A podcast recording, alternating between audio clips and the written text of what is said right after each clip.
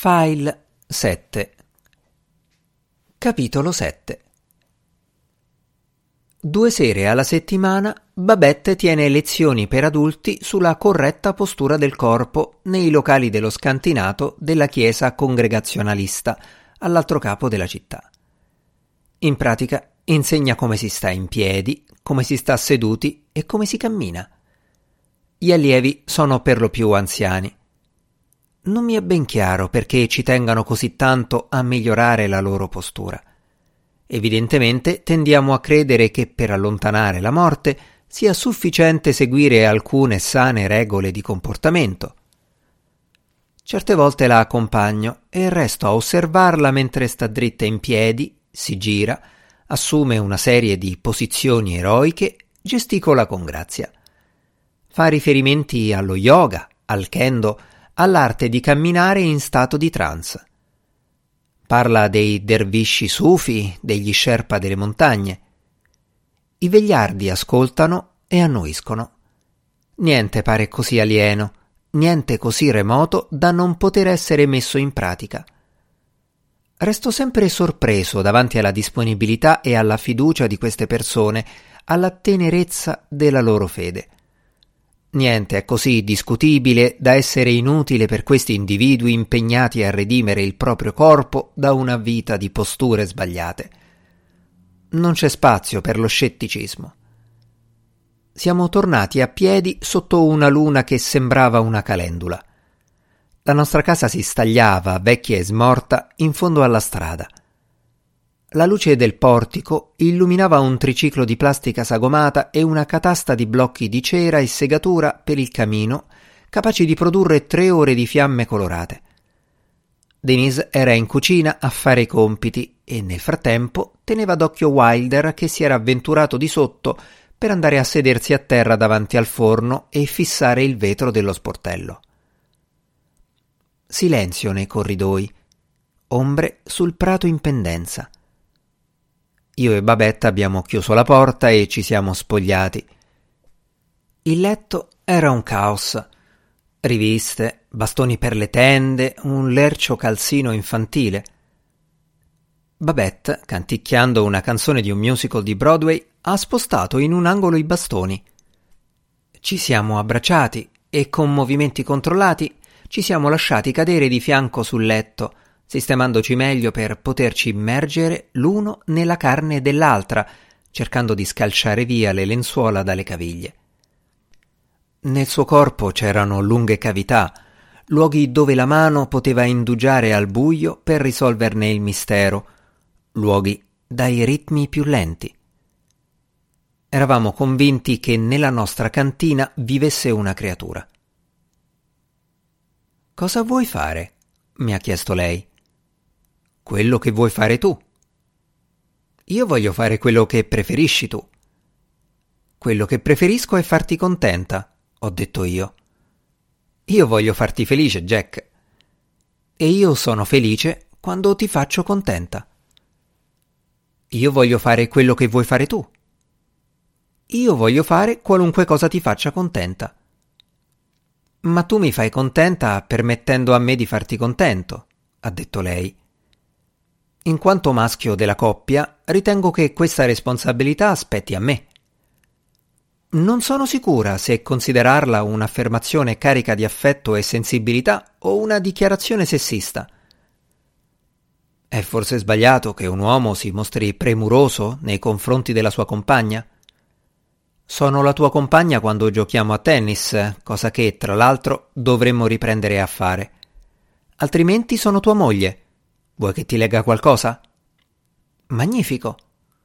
Lo so che ti piace quando ti leggo roba sexy. Credevo piacesse anche a te. In fondo è la persona che ascolta a trarne beneficio e soddisfazione, no?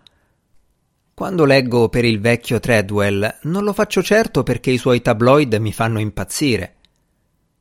Ma Treadwell è cieco e io no. Pensavo che ti piacesse leggere brani erotici. Se a te fa piacere, fa piacere anche a me. Ma deve fare piacere anche a te, Baba. Come dovrei sentirmi se no? Mi fa piacere che a te piaccia ascoltarmi leggere. Ho l'impressione che ci stiamo rimpallando una patata bollente, e cioè la responsabilità di essere la persona che prova piacere. Ma a me va di leggerti qualcosa, Jack, sul serio. Ne sei proprio sicura, sicura, sicura? Perché altrimenti non lo facciamo e basta. In fondo al corridoio qualcuno ha acceso una tv. Una voce femminile diceva Se si spezza facilmente, allora si tratta di scisto. Da bagnato ha un odore che ricorda quello dell'argilla. Per un po' siamo rimasti ad ascoltare la gragnola sommessa del traffico notturno. Ho detto Il secolo sceglilo tu. Vuoi leggere storie di giovani schiave etrusche oppure di libertini dell'epoca georgiana? Abbiamo qualche libro sui bordelli dove si praticava la flagellazione, mi pare. E cosa ne dici del Medioevo? Abbiamo incubi e succubi, suore a volontà. Quello che preferisci tu. Voglio che sia tu a scegliere. È più eccitante così. Uno sceglie e l'altro legge. Non è meglio un equilibrio, una qualche forma di do ut des? Non è questo che lo rende eccitante. Un po' di tensione, di suspense. Magnifico, scelgo io. E io leggo, ha detto lei, ma vorrei che non scegliessi roba con uomini che vengono dentro le donne, tra virgolette, o uomini che entrano nelle donne. Le entrai dentro. Lui venne dentro di me. E mica siamo atri o ascensori. Lo volevo dentro di me, come se questo tizio potesse scivolarle dentro tutto intero, firmare il registro degli ospiti, dormire, mangiare e compagnia bella. Possiamo metterci d'accordo su questo? Non mi importa cosa fanno queste persone, l'importante è che non ci sia qualcuno che entra dentro qualcun altro. D'accordo? Entrai dentro di lei e cominciai a spingere. Non potrei essere più d'accordo, ho detto io. Vienimi dentro, vienimi dentro, sì, sì. Un'espressione ridicola. Assolutamente. Penetrami, Rex. Ti voglio sentire dentro, forte, fino in fondo. Entra, sì, ora. Cominciavo a sentire l'inizio di un'erezione. Che cosa stupida e fuori contesto. Babette rideva delle frasi che si andava via via inventando. La tv intanto diceva e alla fine in Florida i chirurghi le hanno impiantato una pinna artificiale. Io e Babette ci diciamo tutto. A ognuna delle mie mogli ho sempre detto la verità su tutto, almeno quello che all'epoca ritenevo fosse la verità. Ovviamente, più i matrimoni si accumulano, più cose ci sono da dire. Ma quando dico che credo nell'importanza della franchezza, non mi riferisco a grossolani aneddoti che ci si racconta tanto per passare il tempo. Non parlo di rivelazioni di poco conto. Parlo di quella franchezza che serve a rinnovarsi, a consegnarsi all'altro con fiducia. L'amore ci aiuta a sviluppare un'identità così sicura da poterla affidare alle cure e alla protezione di un'altra persona.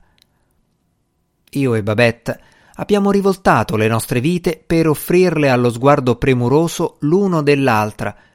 Le abbiamo rivoltate al chiaro di luna nelle nostre pallide mani, parlando fino a notte fonda di padri e di madri, d'infanzia, amicizie, risvegli, vecchi amori, vecchie paure, esclusa quella della morte, con l'imperativo di non tralasciare alcun dettaglio, nemmeno un cane che si era preso le zecche o il figlio dei vicini che per pagare pegno aveva dovuto mangiare un insetto. L'odore delle dispense, il vuoto di certi pomeriggi, la sensazione delle cose che ti piovono sulla pelle, cose come fatti e passioni, la sensazione del dolore, della perdita, della delusione, della gioia che lascia senza fiato. Nel corso di queste declamazioni notturne, noi creiamo uno spazio tra come abbiamo vissuto queste cose all'epoca e come sono ora che ne riparliamo. È uno spazio riservato all'ironia, alla comprensione, all'affetto giocoso, strumenti che ci permettono di affrancarci dal passato. Ho scelto il XX secolo Mi sono infilato la vestaglia e sono entrato in camera di Heinrich per recuperare un giornaletto da far leggere a Babette. Quel genere di periodici da due soldi, con la rubrica delle lettere dei lettori, che raccontano una serie di dettagli sulle loro esperienze sessuali. Per me si tratta di uno dei pochissimi contributi dell'immaginazione contemporanea alla storia delle pratiche erotiche. In questo genere di lettere entra in gioco una duplice fantasia. Gente che mette per iscritto avvenimenti immaginari per poi vederseli pubblicati su una rivista a diffusione nazionale. Quale delle due cose è più eccitante? Nella stanza c'era anche Wilder che osservava Heinrich impegnato in un esperimento di fisica che coinvolgeva l'uso di alcune sfere d'acciaio e un'insalatiera. Heinrich aveva addosso un accappatoio di spugna, un asciugamano intorno al collo e un altro sulla testa. Mi ha detto di cercare di sotto. In mezzo a un mucchio di roba ho trovato alcuni album fotografici di famiglia – un paio di questi avevano come minimo una cinquantina d'anni. Li ho presi e li ho portati su in camera. Li abbiamo sfogliati per ore, seduti sul letto. Bambini che strizzavano gli occhi accecati dal sole, donne con cappelli estivi, uomini che si schermavano per il riverbero come se il passato possedesse un tipo di luce che non ci è più concesso apprezzare un bagliore domenicale che costringeva individui con il vestito buono a fare smorfie e a mettersi di sbieco rispetto al futuro, un po' discosti, apparentemente, con dei sorrisi fissi e tesi, scettici nei confronti della natura della macchina fotografica. Chi morirà per primo?